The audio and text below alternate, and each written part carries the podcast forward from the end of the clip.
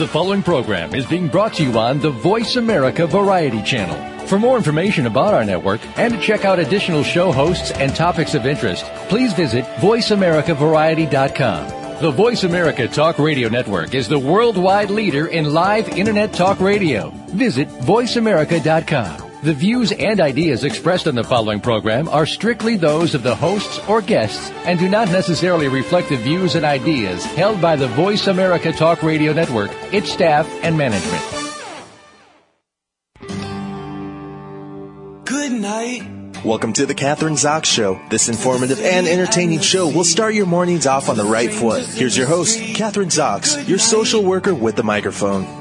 Good morning. I'm Kathryn Zox, your social worker with a microphone, and you're listening to the Kathryn Zox Show on VoiceAmericaVariety.com and World Talk Radio. Joining me this morning is best-selling author Jennifer Close. Her new book is The Smart One. You may know her from her first novel, best-selling novel, Girls in White Dresses, which was a story, uh, a novel about uh, what on earth am I going to do with my life, years of early adulthood.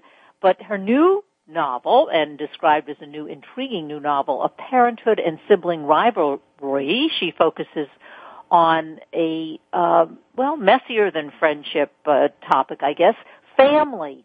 Uh, uh, Jennifer teaches creative writing at George Washington University, and her work has been praised by Vanity Fair, Redbook, and the New York Times. Welcome to the show. Nice to have you on this morning, Jennifer. Thanks so much. Thanks for having me. So I don't know if I described correctly what the theme of the book is, and I'd rather have you do that. But it is about family, and I think one of the, um, I guess one of the write-ups that I had seen about the book uh, talked about the fact that the book you, that that um, uh, the smart one is also about relationships having to do with women between sisters, mothers, daughters, and that men kind of take a secondary role in this novel. Yes, that's true. I, I saw the same write up, and it's funny when you're writing something. I don't think I always realize that that's what I'm doing, but the four narrators of the novel are all women.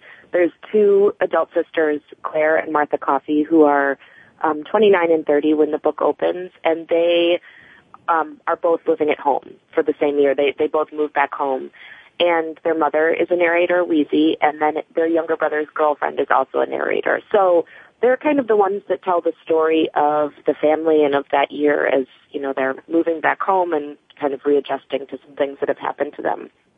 Well, it's interesting. We're talking about family, but we're talking about adult families, right, getting back together. This is about a grown-up family, kids who have come back in their right. 30s uh, for whatever reasons, and each one has a different reason, obviously. So, um, which is kind of unique, maybe to to our to our times now. I mean, we have a lot of these kinds of situations where you have these adult family kids coming back and and and living like I, I don't want to say living like they did when they were younger, but, but a little bit, yeah, yeah, yeah. It's funny, um, you know, when people ask me what sort of inspired this, and again, it's something that looking back on, I can see why this sort of was in my in my head as I was writing. But um, I started writing this around 2009, and um, there was just a lot of people around me losing their jobs. I actually was working at a magazine that folded as well, and a few of my friends did move home, and there was just it was just kind of a funny time. There was um, some people who you know weren't married yet or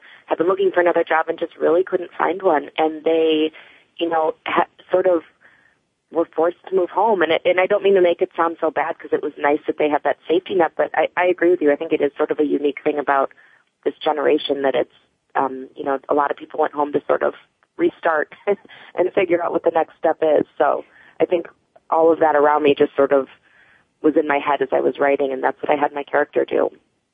So what does happen when you move back home and you've been out there and you've had relationships and you are 29 or 30, you're 31 years old and you're coming back to live with mom or mom and dad or whomever and you're back with your siblings and as I mentioned in the oh, as I when I opened the show sibling rivalry never goes away. Mm-hmm. and so you've got all those family issues that you know come back to roost. So let's talk about that in the context of your book of the of um, the smart one Sure. Yeah. I mean, I think it's a funny thing. I think you can be an adult and have been independent and lived on your own. And, you know, when you're back there, especially if you're living at home for an extended period of time, I think there's a, a chance or I think most people sort of slip right back into the same roles. And it was funny, Claire, who's um, the younger of the two sisters, they're, they're very, very close in age.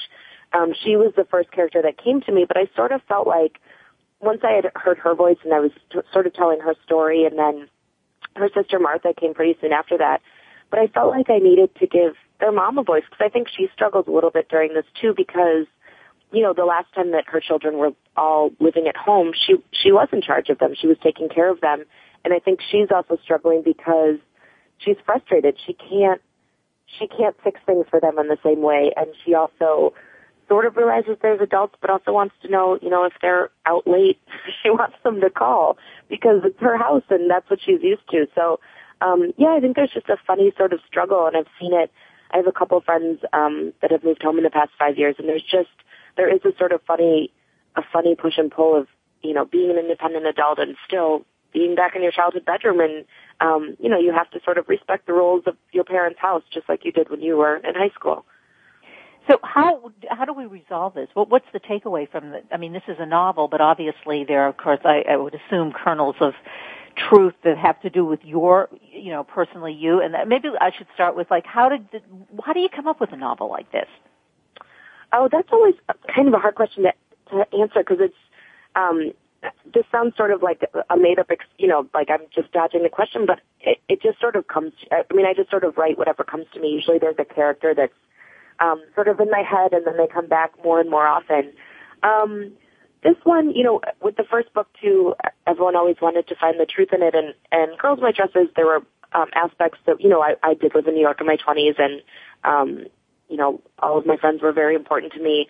So that was more, I guess I could see that I, I maybe pulled more things from my own life. It, it definitely wasn't autobiographical, but there were things that inspired it this, um, you know, I just you mean girls of, going to everybody getting in their twenties, everyone's getting married, going to the different right, and and that was your experience as well. Yeah, definitely. I mean, it, yeah. it, it was funny because it it was definitely my experience. But my favorite thing about when people would read it was they'd say, "Oh, this was this is my life," and so that was fun because that's you know sort of what I was looking for. I knew that I wasn't the only one at all that had lived that sort of that sort of time in New York and um, probably my favorite thing when when I first met my editor. She said, "Oh, these are my friends. This is this is my life. This is you know what I do. This is what we talk about." So um, that's kind of always what you hope for with a book. And the smart one is a little different. Um, I actually don't have any sisters. I have two older brothers, um, and I I did not ever move home as an adult. But it you know it was I just felt like I knew these characters anyway, and I just sort of let the story unfold. So it wasn't um, but do you wake up in the? I really want to pinpoint. I really want you to. Oh, sure. Because people are always, you know, they they think about writing a book, a novel, whether a fiction, not, well, and what actually happens? I mean, do you wake up in the morning, like you described the first one, Girls in White Dresses? That was your life. That was your experience. It, it, you know, that I can understand that one. But this one, as you say, you have two older brothers. The characters are not similar to to the characters in your own family or to the people in your own family. So, do you wake up in the morning and say, oh, I have an idea for a book, or how does that actually happen? You know, yeah, my process is, is a little bit messier. I don't, um, I talked about this book yesterday, but there's a great book um, called Bird by Bird by Anne Lamott. Have you ever heard of it or read it? No, um, I haven't, but I know Anne oh, Lamott. Yeah, yeah, it's so great. It's a book about writing, and um, it really actually changed a lot for me when I read it in college because I've always loved writing. I've always written and, and loved writing stories, but I think for me, I imagined writers always sat down and wrote the first page of a novel and then wrote to the end. And so I would try to start things when I was younger and I would get frustrated. And then I read her book and she talks about just sort of writing whatever scene comes to you, writing these really messy first drafts and just letting it all come out and figure it out later. And that's kind of what I do. And uh, no, there's not, you know, like I said, I can see later why probably the idea of adults moving home was in my head at this time, but it wasn't it wasn't a conscious decision. I didn't I didn't wake up one day and say this is what I'm going to write a story about. I actually had the character of Claire, and I was just kind of writing whatever came to me. And that I know it's um, yeah, people always get kind of frustrated. It's I don't I don't map it out, and I don't um, sort of plan it. It's just when I'm writing, all of a sudden it'll be you know. Sh- this is the idea that's in my head that um, she was dating this guy who she had met and it wasn't working out. So I was writing that for a long time. I actually, in an early draft, had her moving to another city first, and then, you know, I tried that out and something about it didn't feel right. So, um, all of a sudden I knew she was going to move home. But it's just sort of, I really write my way through books and the ideas just sort of come along the way. And I'm not an outliner until I have, um, until I have almost a whole book. That's when I'll sort of sit back and outline it and sort of think of what's missing and make sure that the characters arcs are there and that everyone is sort of fully fleshed out. But, um, no, it's just sort of sitting down and, and enjoying the process and just kind of writing what comes to you. And it's, um, I realize it's kind of, it's hard because I don't think people, um, can always understand that or, or are willing to let themselves go. And, um, you know, I teach writing at GW and my students and I always talk about this because they'll have an idea for a story and that's what they really want to write. But part of what we do when we do writing exercises and just having them just sit down and write and write whatever comes to you is sort of, um, you know, seeing what you come up with and, and what your imagination can come up with and then going from there. Jennifer, you t- teach creative writing, as you say, at mm-hmm. GW. Can you actually teach someone to be a creative writer if they're not in the beginning? Let's say I, you know, one takes a creative writing course and they learn the process. And in talking to different writers like yourself, I, you know, I um, once listened to a, uh, it was a lecture Joyce Carol Oates, and she talked about how she goes about the process. And it seems like a lot of you do it very differently. You know, mm-hmm, not everybody definitely. has the same. Yeah. yeah. but so my question, you know, so if someone does want to sit down and write, can you teach creative writing, or is that kind of an oxymoron? It has to just sort of come from you. You know, it has to be in there, or do you help bring that out in in, in a person?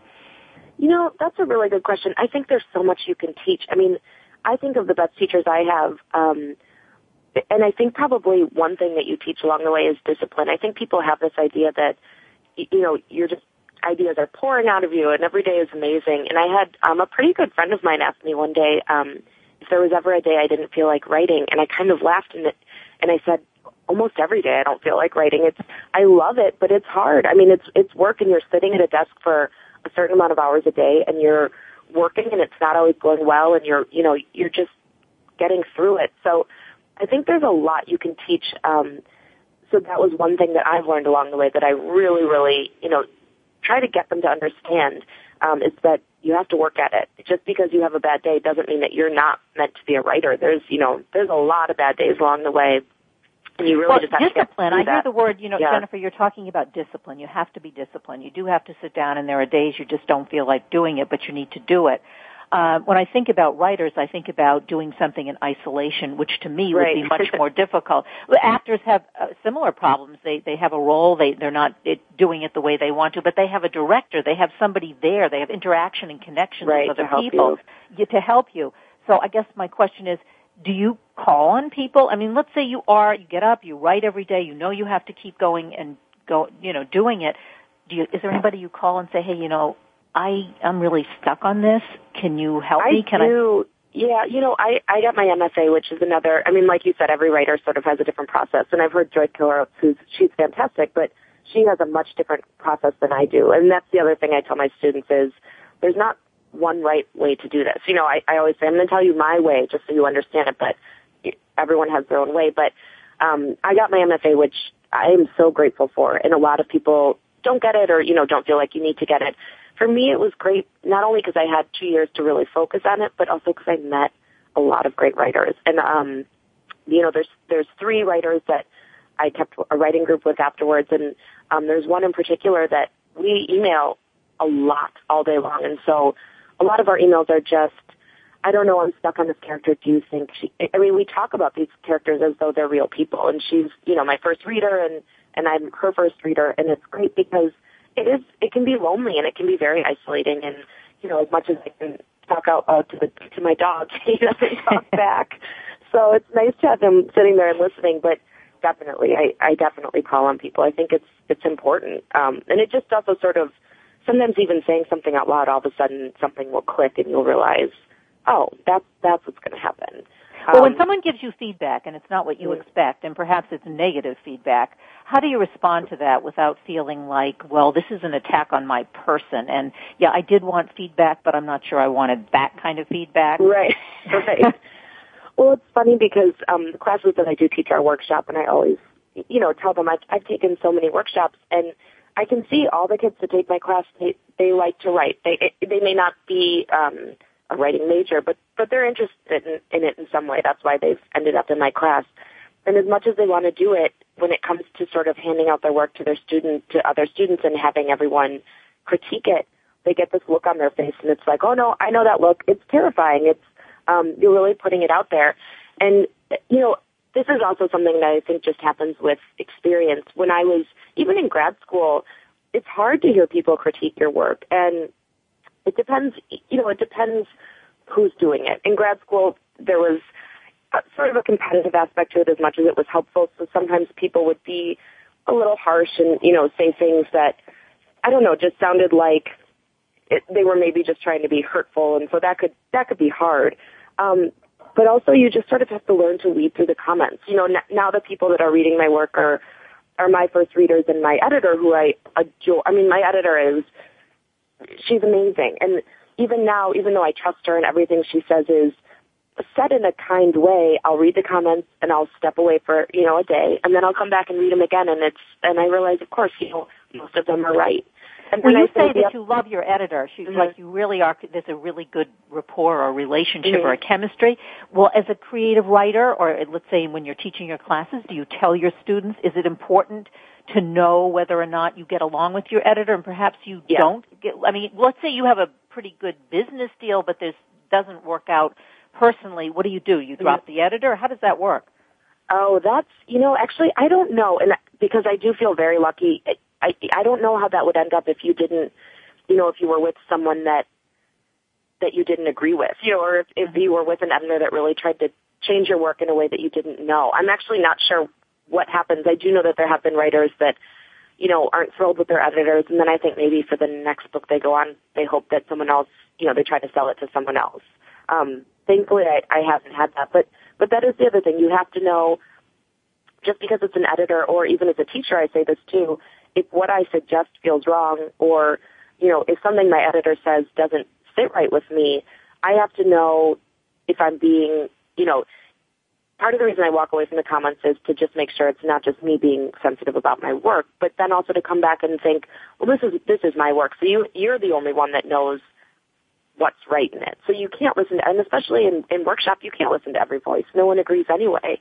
So, um, that's also something about with more experience, you just sort of learn to listen and get sort of a just a feeling of whether or not this is a critique you want to take, or if you're just going to stick to to what you're doing. So there has um, to be a, a, a, great deal of kind of self-examination, self-awareness, really know where you're coming from. Um, and in light of that, when you have a student that perhaps you, who's in your class, and you think this person really doesn't have any talent, and perhaps they shouldn't be wasting their time writing, do you tell them, or how does that work? Oh, my, well, no. I mean, I teach undergrad, and you know, when you were talking about teaching writing, and I said I think there's a lot you can teach. There's, um, it's so fun for me when I look back and read the stories I wrote in college. Th- there's a tendency in younger writers I've noticed to sort of put a lot of plot in. They put they they have very big things happen. You know, there's there's a lot of characters that get cancer and die in car accidents, and there's there's these big moments because I think when they're writing, they, they know that that's you know, that will elicit an emotional response. But they may never publish these stories, but that, that doesn't, you know, they're just writing through, you know, they're, they're learning and they're learning their voice. I would never, I would never tell one of my students not to keep writing because I wrote some horrific stories along the way that were embarrassing, but it's just sort of something you, I think you need to do. You know, and there's some that have been able to find their voice a little earlier, but um no, if you like writing, I would never tell anyone not to do it. it it's you know, they're they're young and they're learning it and and they're just sort of getting through it. I I, I think that um and the end goal doesn't have to be the end goal uh Jennifer doesn't have to be necessarily writing a novel that's going to be a bestseller. It may be just a process as, as uh, what I hear you talking is of, of growth. Just you know, mm-hmm. just the process of writing, whether you know, like painting or acting, or uh, you know, it it it helps you grow as a person. Mm-hmm. Oh, definitely. And I think um, yeah, it's funny, and there's, you know, the students are really eager, and they'll always say, like, I really just feel like I need to get published. And what I try to tell them, and I think they do get, I don't know, maybe sometimes frustrated with me, but it's, it's just, I tell them to take this time. Yeah, and you're right. I mean, you learn things about yourself, and, and there's self-growth, and also you grow as an artist. So what I try to say is you you might look back in five years and, and not have wanted this particular story published. By all means, send it out and try it. But but publishing is not the be all and end all, which I think is also something I probably didn't understand until it happened. It's it's amazing, but that's not that can't be the that's not the the only validation that you have for your writing. It's you know being really proud of what you wrote and putting work into it and being happy with the end product for yourself. Well, getting so, back to you and your story, mm-hmm. you Jennifer Close. Um, you know, I see that you grew up in North Shore, Chicago, mm-hmm. which I imagine is, you know, that's a, an affluent um, area of Chicago. Mm-hmm. Um, what town did you grow up in? Uh, Glencoe. Do you know Glencoe. it? Yeah, I know it well. Near Highland Park. Yes. Yep. And uh, uh, my question is, like, in your own family, were you in? Obviously, education. It sounds like was very important. And mm-hmm. uh, what about encouragement and uh, from your two brothers, mother and or father, or whoever? Oh, my yeah, my family was great. It's um, you know, like I said, I always wrote. My mom. It was so funny. She was cleaning out uh, something in my old room, and she came across this old poem. it was um. I don't know when I wrote it. It was about corn or something, but she hung it on the refrigerator.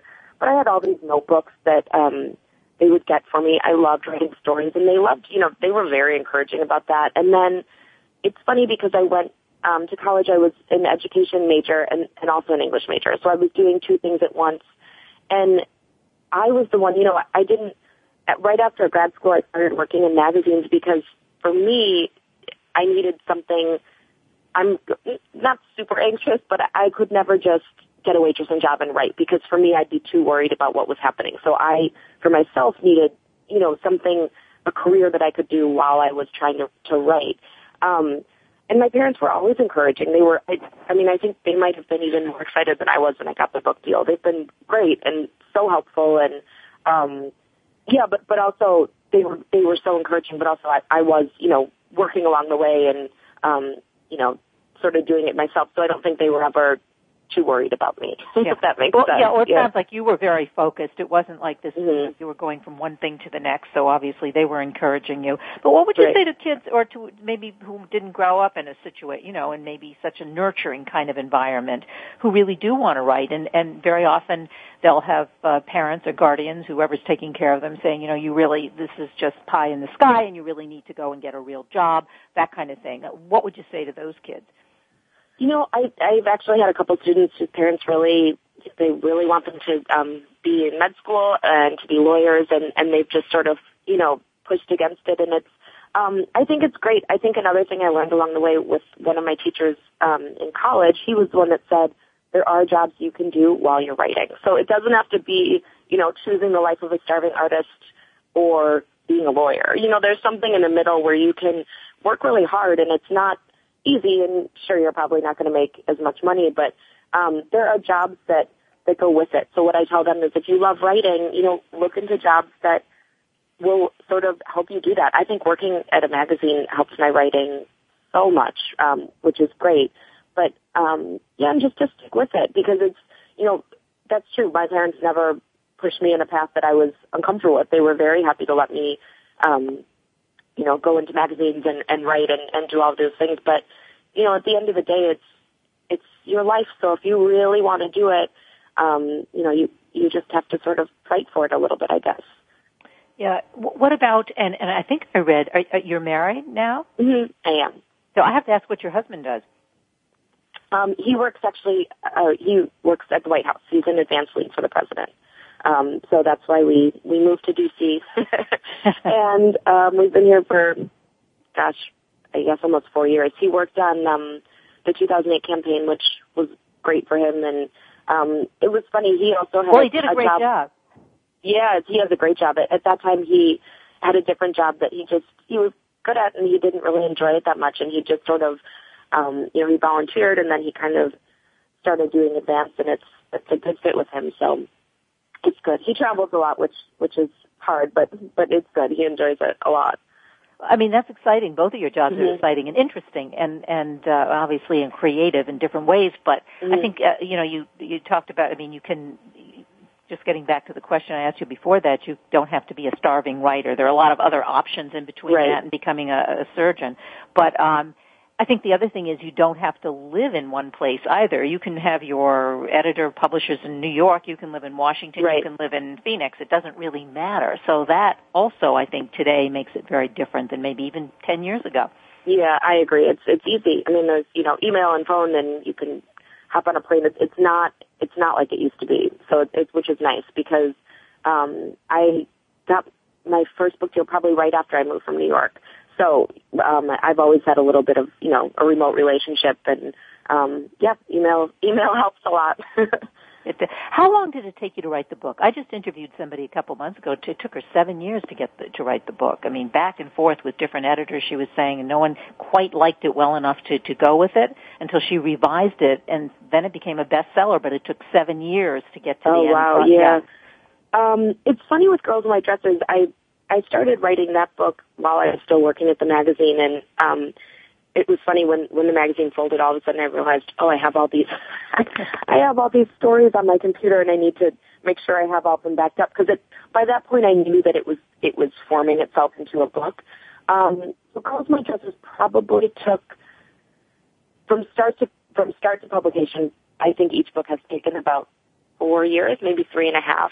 Um, but that's also, you know, when I start the idea of a book, it's it might just be a scribble on a page or, um, you know, writing one page where I I don't really know where it's going. So it's it's a long process, and um, you know, I think I didn't realize how much goes into it after you get the book deal and after the the book is officially accepted, even after it's edited. There's copy edits and fact checking, and you know, there's so much that goes into it that that takes time. So I would that's I think about four years from start to finish. So in Um, other words, what you're I mean- saying is, I mean, there's the creative process and there's the business process as well. Oh, definitely, So- yeah. Yeah, and that's all together. and it's fun too. It's it's different, but you know, finding the cover and and getting all of that. So there's there's a lot to it. Oh yeah, let's talk about the cover because that's a, I know that's a whole other issue or a whole other decision making process. How you decide to why who does the cover and why did you and who makes the decision about what's going to be on the cover. We only have a few more minutes, but talk to us about that. Oh, sure. Um, yeah, so they, you know, Knopf has an art department that's wonderful, and they have someone who reads the book and then, you know, gives sort of some images. And with the first book, there was actually about four different covers that we saw. And this is what I was saying, even with working in magazines, I kind of, it, it's different, but we had an art department as well, and so I, I did understand the process and, and how they work. Um, you know, so they give me a little bit of feedback, but that's also, you know, they're, they're the professionals and, and they're the ones that, that kind of know what's eye catching. Um, and I think Girls in White Dresses, because it was my first book, I felt really protective of it. So it was kind of like, oh, I don't know about this one or this one, but um, everyone had, you know, it took a while to sort of find the right one for that. And then this one, it was the same woman, um, Abby Weintraub, who's uh, fantastic. I, I'm, I love both of my covers. And for the smart one, this was the first cover that we saw, and I, I just really loved it. Um, it's, you know, it, it's sort of a companion piece. It looks a little bit like the last cover. Instead of polka dots, there's stars, and it's an image of a woman. Um, but yeah, it's just, you know, they're the ones that do it, and then, and then you see it, and um, yeah, it's, I think it's eye catching in a bookstore. So it is fun, but it's, I don't have, you know, I'm not in there with them picking images. They're the ones that, that read it and, you know, do the work. And what about are. the title? Because as I understand, and, and talking to authors too, like they have a title, they're really sure this is what they want, but it gets changed in the process because that whatever their title is isn't going to sell or isn't going to be eye Right. catching. Yeah, I actually had a different title for the smart one for a long time. Um, I was calling it Stories People Tell because a lot of the book is sort of about the roles that you play and, and, you know, the stories you tell yourself. If, if you tell yourself, oh, I'm, I am the smart one or, you know, I'm really good in school, it's, and sort of a self-fulfilling prophecy and the stories that are told about families and, um, all of those things. So I actually really liked that title and, and no one else did. Um, I think part of what they were worried about was that it sounded like a story collection.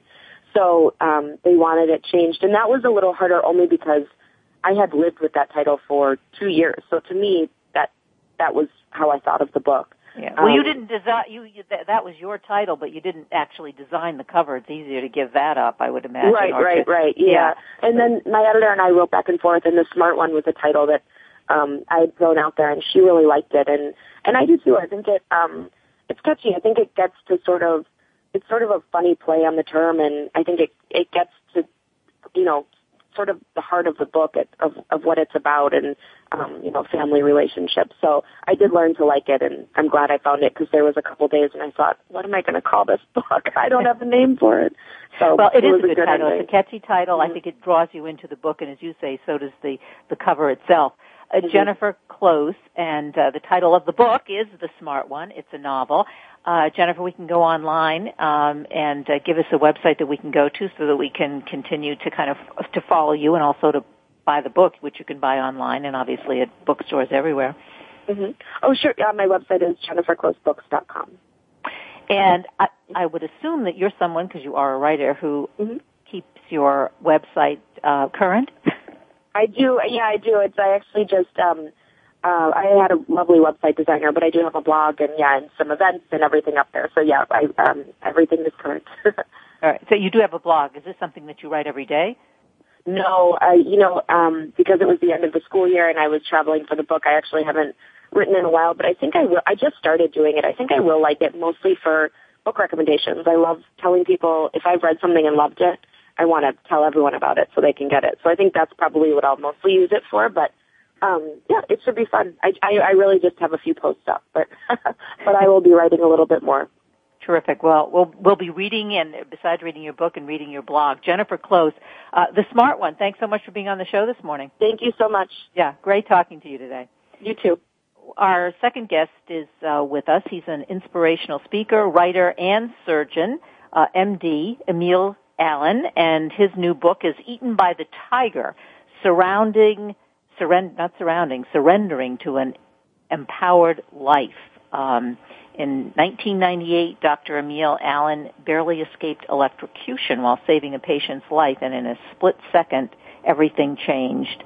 Uh, I'm Kathryn Zox, your social worker with a microphone. You are listening to the Kathryn Zox Show, and we're going to take a short break, and we'll be back to talk to Dr. Allen in a minute.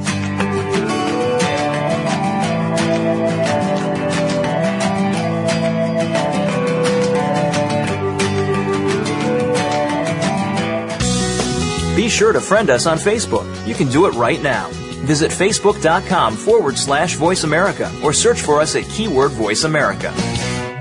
Now there's a new destination for video content, voiceamerica.tv, just like our radio channels and so much more. Voice America Variety, Health and Wellness, Business, Sports, Green Talk, Power Up Motorsports, and Seventh Wave Network now have their own video channel components. Plus, check out exclusive programming, including movies, music, educational courses, science and history, current events, and short features. High definition, premier quality programs available 24-7. VoiceAmerica.tv. If you think you've seen online TV like this before, let us surprise you.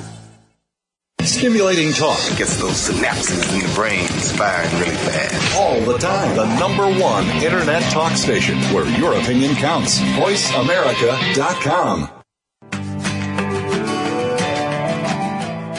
You're listening to The Kathryn Zox Show. If you would like to join our conversation this morning, call now. The toll free number is 866 472 5788. That number again is 866 472 5788. We're back. I'm Kathryn Zox, your social worker with the microphone. You're listening to the Kathryn Zox Show on VoiceAmericaVariety.com and World Talk Radio. Um, as I said just before the break, uh, I'm going to be talking to Dr. Emile um, uh, Allen, and he's uh, MD. He's a surgeon, a writer, an inspirational speaker, and his new book is "Eaten by the Tiger: Surrendering to an Empowered Life." And uh, uh, in 1998, as I mentioned before, he barely escaped electrocution while saving a patient's life. And in a split second, Dr. Allen went from performing intricate surgical procedures to struggling to do simple tasks like sim- reading a book or counting change. Um, in Eaten by the Tiger, Dr. Allen journals lessons learned from recovery from extreme physical and emotional losses. He was the former chief of urology at Scripps Memorial Hospital in Los Angeles and is now an executive transformational expert and life success strategist. Welcome to the show. Nice to have you on this morning, Doctor. Nice to meet you, Kathryn. Thank you Well, for inviting me to your show. Yeah, well, that's quite a story. That uh, I, I mean, that's. Let's talk about what happened to you first. And obviously, it was life changing, a before and after experience. Um, and um, what happened on that day? Well, Um, let, you know, let, let me start out with, um, you know, the fact that, you know, we, we, I, I'm sure a lot of the listeners have, uh, seen the movie The Life of Pi, and, you know, if they haven't, you know, it it was about like this 14 year old boy who lost his entire family and was shipwrecked. Um, well, he, the ship went down and he was carrying a bunch of zoo animals, and he was uh, shipwrecked on a on a lifeboat uh, with a tiger on that boat. And there was so he couldn't get off the boat because the tiger's there, and then there's sharks circling the boat. Uh, you know, so uh, he, he certainly couldn't go into the water, and there was no land in sight, and he had limited food supplies. And you know, things that tigers do that I know very well is they like to reincarnate others. and, um, you know, it was a no-win situation for him. And that was a fictional story. But for me, back in 1998, long before the life of Pi, I had to deal with my own tiger. And that was, uh, um, you know, when I, I had a, uh, near-death experience after I was nearly electrocuted in the operating room while I was removing a patient's kidney, uh, a piece of medical equipment malfunctioned and uh, the electricity from the medical equipment had to find ground and I happened to be that part of that circuit to find ground. And um, it was a it was a life changing experience. You know, my operating room team had to go from um, saving the patient's life, which they were able to do, but, but to also saving my life and I'm you know so grateful and blessed that they were they were able to to do both, and they did a tremendous job. Right, but so, it was a life life changing experience. So when that happened to you, did you uh, when you say life changing experience and you almost died? Um, did you were you unconscious for a long period of time, or exactly? I mean, what happened to you? Did you? Uh, or, well, the elect, the elect, um, the I was using a, a very common instrument that all surgeons use called an electrocautery unit. It cauterizes blood vessels and cuts through tissue at the same time. It's basically, it's basically an electrical scalpel, and it helps with decreasing our blood loss and, and improving operating room time. Well, on this particular day, the electricity couldn't find ground, and it went into my left hand and up my arm through my heart, through my brain, and up my right ankle, and threw me back about six or eight feet. And uh, it, you know, felt like my hand had just been blown off, and it, it was just excruciating pain. And then I subsequently, you know, collapsed down onto the floor and and uh, started to uh, then you know, have a seizure and people, I saw people running around trying to help me and, and, and you know, they were just as shocked as I was. And, um, but then all of a sudden the room got quiet, even though I still saw the people running around. I couldn't hear them anymore. And then eventually everything went dark. And during that period of time, you know, when I went through this period of darkness, uh, I heard this voice that said, I'm not ready for you yet. You have more work to do. Where did that voice come from, or at the time, where did you think it come? Was that coming from you? Well, it internally? certainly wasn't someone in the room who said that. It was something that, you know, I, I you know, it, it, who knows? I mean, is it something that you know comes from God? If you're, you know, spiritual and believe in God, is it something that comes from, you know, something in your brain that says, no, you know, you, you're not ready to die yet? Who knows? But all I know is I heard this voice and I heard it twice. I'm not ready for you yet. You have more work to do. And then I came back uh, after you know a few uh, few seconds, minutes. I don't know exactly how long I was out. But when I came back, you know, the pain came back, and I knew I was alive because the pain came back just as bad as it was when the accident had happened. And I was wheeled away and and you know taken care of, and and uh, but subsequently over the ensuing months, I had to close my practice down and move in with my parents, and it got to the point where I was having you know, recurrent seizures and um, uh, uh, I had a traumatic brain injury and multiple other injuries. And it, uh, it, it, it was all of a sudden I went from, you know, being a successful surgeon to now having my parents take care of me and I lost my independence and that was really, really hard. Well, I mean, when you talk about you, you weren't. I mean, perhaps just, and I'll say, you know, ordinary like the rest of us. You're a surgeon, so you're kind of at the top of your game, and then all of a sudden, is you know, you you you're like, as you say, a child having to be taken care of by your parents. Um, what was what were the feelings at that point? I mean, just in the, realizing that you, well, couldn't even read a book or take care of your activities of daily living. Um, what was the process? The well, it was very it was very difficult, and you know, and it, and it, it you know it doesn't matter you know what you do for a living or whatever. I mean, anyone who goes through a crisis, uh, their experience is just as important as anyone else's, you know, and and that that's that's one thing that I I really like to stress. Um, is is that whenever we're going through a crisis, our crisis is very important to us, whether it's a financial crisis, a physical or an emotional crisis. And you know, for me, I found that the emotional trauma was far far greater than the physical because the emotional trauma was not allowing me to move forward with my life. And um, but doctor, you know, I do want to interrupt you because as a social worker, and every all of our lives, everybody's life obviously is just as important as the other person's. But when you talk about the emotional trauma, I know that sometimes, in I've dealt with a lot of, of worked with a lot of people in rehab, for instance, and there are those who are more comfortable with being taken care of emotionally. I mean, they don't, and, and, and not that the trauma of perhaps whatever happened to them, whether it's a stroke or something that happened you know, an accident or like what happened to you, but uh, don't wrestle with being as dependent as others do. And I'm making, so there is, I think sometimes in terms of emotional response, there is a difference.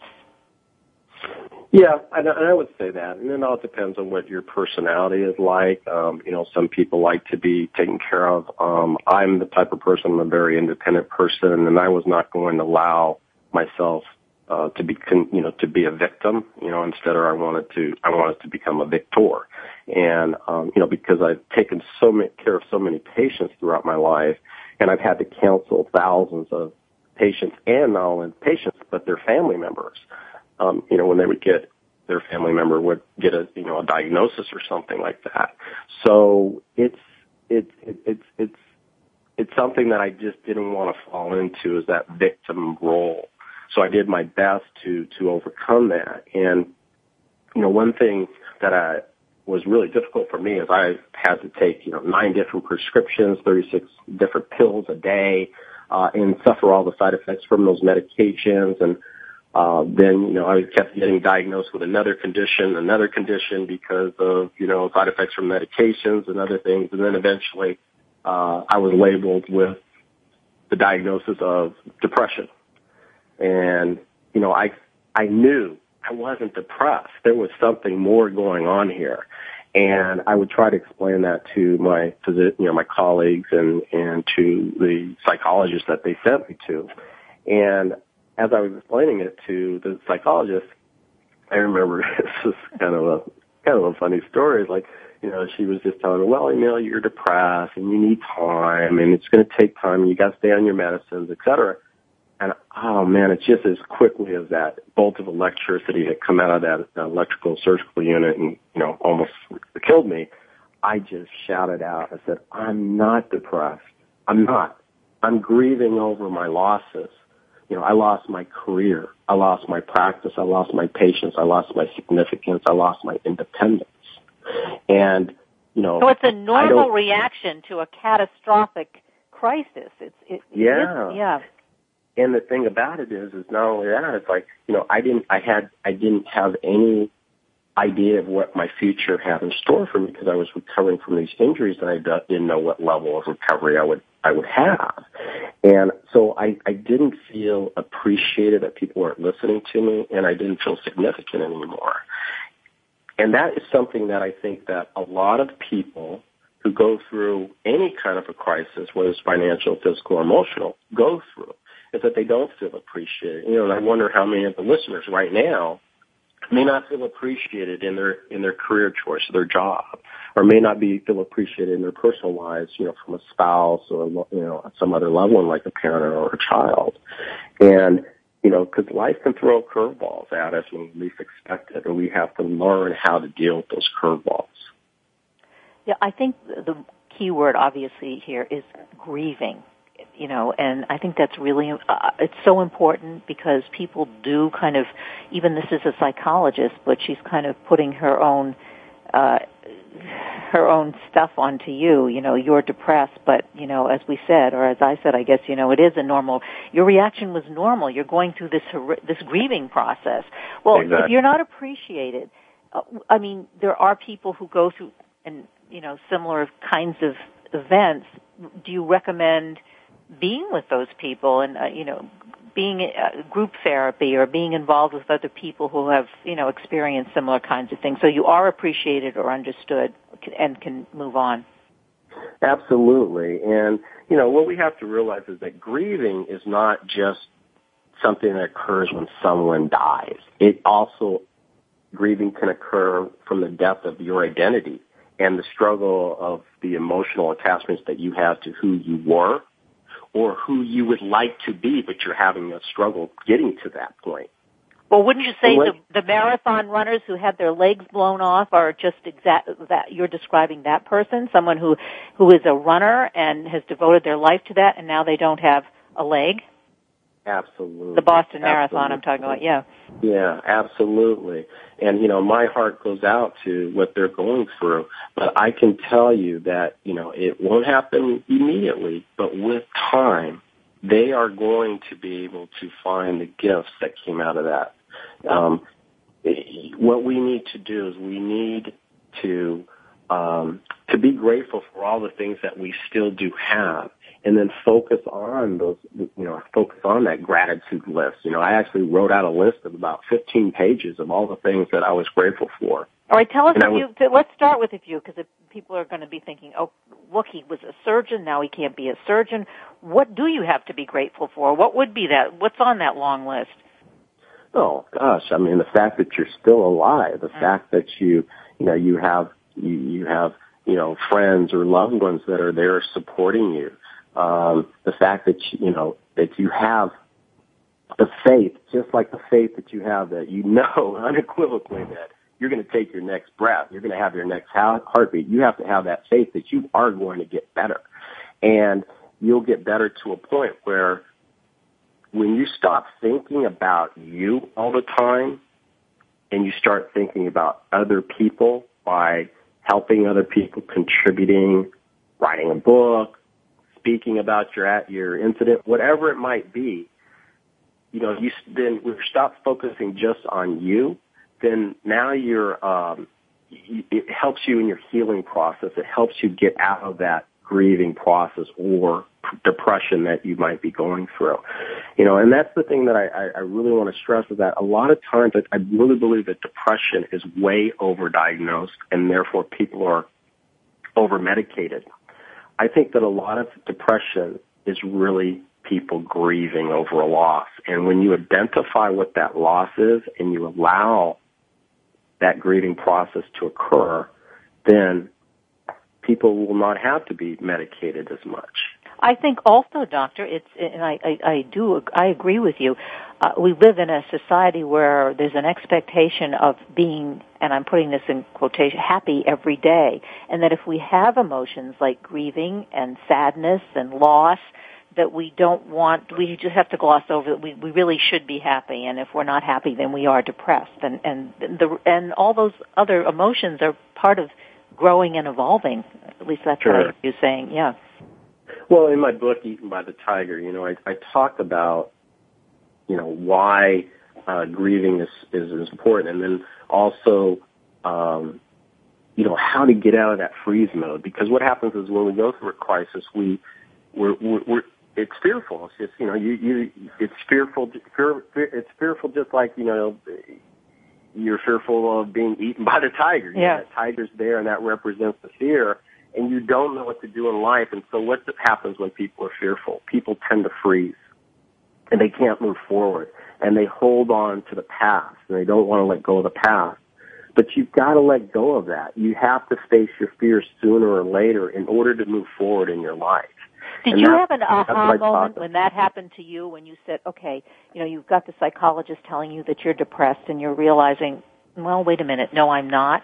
Did you have a moment where you said, not necessarily I have to get out of the freeze mode, but did, did you or did you have a moment like that? Like, I have to, this isn't working. I, I do have to go, go ahead. Um, I actually fired her. I fired her on the spot, and I remember I I felt empowered, and I walked down the uh, down the uh, stairs of the of the building and walked out into the courtyard and felt that warm skin, that warm sun on my skin, and kind of put my arms in the air. And I was like so proud of myself Yeah. that I finally got my power back. And then I said, "Oh shoot, now what I do?" you know, 'cause you know.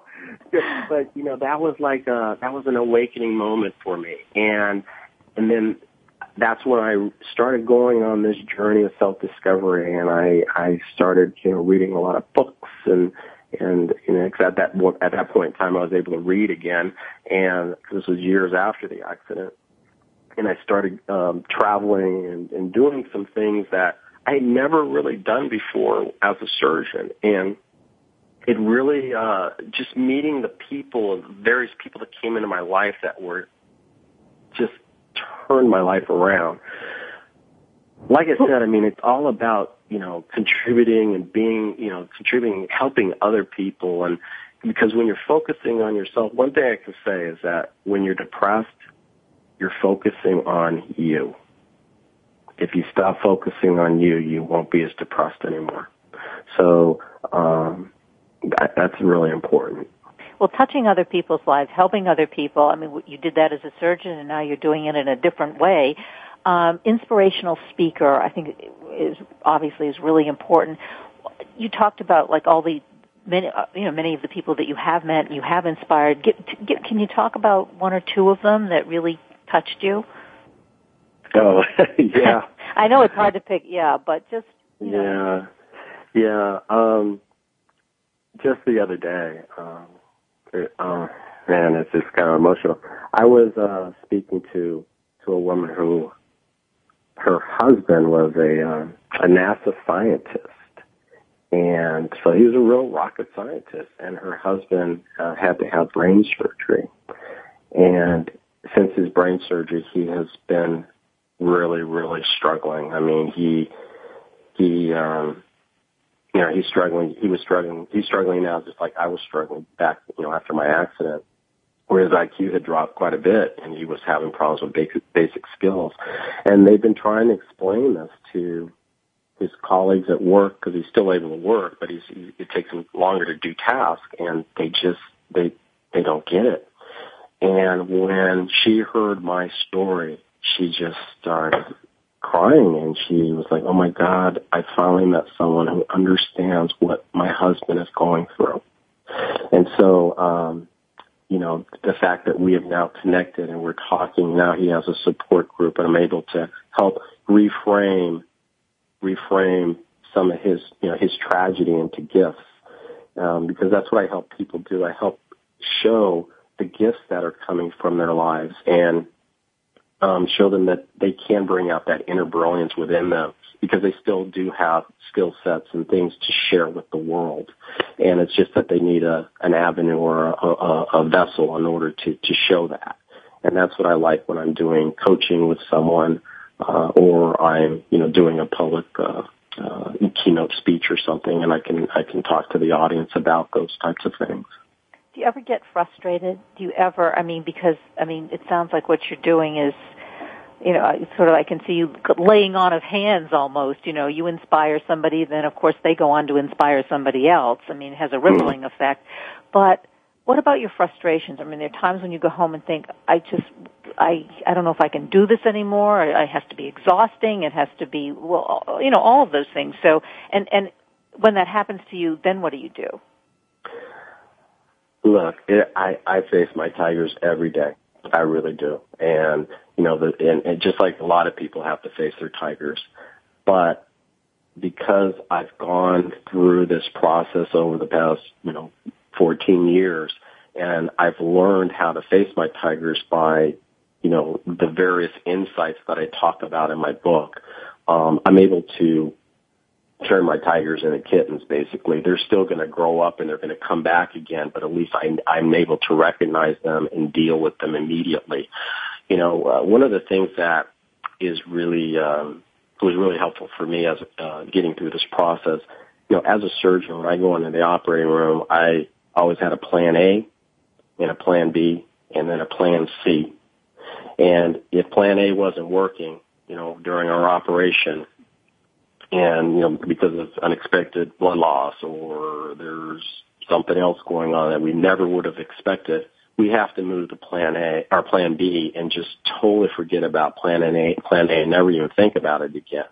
And that's the same thing that goes on here. You know, when you're struggling in life and something's not working for you, you've got to let it go. You have to let go of the physical attachments that you have to it and the emotional attachments that you have to it and move on to something else and see what door is going to open there.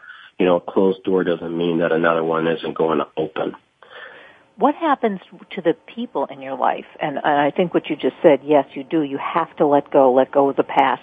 But now in, in letting go of the past, let's, you're a surgeon, and I'm making the assumption that you probably hung out with other surgeons, and there were certain groups of people that you hung out as a result of your career. Do you have to let go of them too, or or are, or how does that, or how did that fit into your life? Well, yeah, sometimes um, sometimes we do have to let go of people in our lives because it just may not be supporting what you're doing at this point in time. But it doesn't mean that they're gone forever. They'll come, you know, they'll if they're meant to be in your life, they'll be there.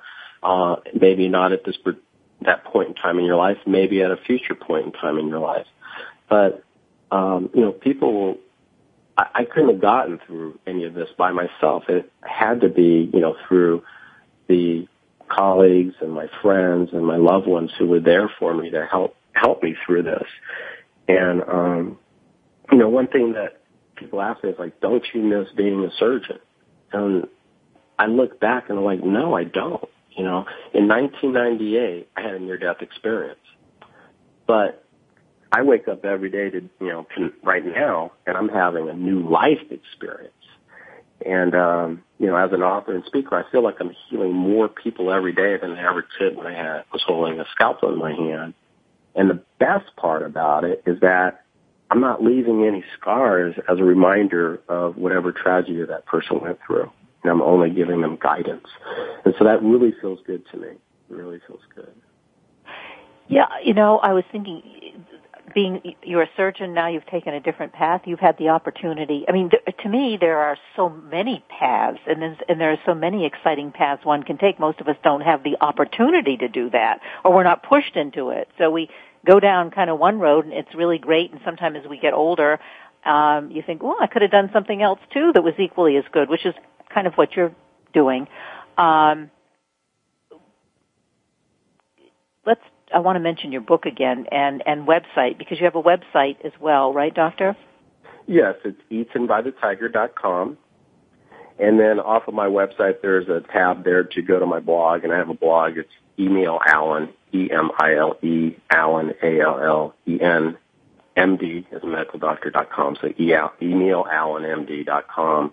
But if they just go to my website at Eaten by the Tiger, they can find out, you know, more about my story and they, I have some videos on there, uh, video of the book trailer and a video of, of, of a word from me, the author. And also there's links to go to, uh, the multiple vendors that are, um, selling my book right now. Terrific. Thank you so much for, well, sharing your story and talking about the book and uh, I recommend the book to all my listeners, but uh, it's been great talking to you today. I appreciate it. Thank you so much, Kathryn. Dr. Emile Allen, and his new book is Eaten by the Tiger. It's time for us to say goodbye. I'm Kathryn Zox, your social worker with a microphone, and you've been listening to the Kathryn Zox Show on VoiceAmericaVariety.com and World Talk Radio. Have a good week, and we'll see you next Wednesday. We hope you have enjoyed today's episode of the Kathryn Zox Show. You can listen live every Thursday morning at 7 a.m. Pacific Time on the Voice America channel. Want to know more about Kathryn? Visit her website at www.kathrynzox.com. Be sure to join us next week for more interviews and great conversations with Kathryn Zox. Thanks again for listening to the preceding program brought to you on the Voice America Variety Channel. For more information about our network and to check out additional show hosts and topics of interest, please visit VoiceAmericaVariety.com. The Voice America Talk Radio Network,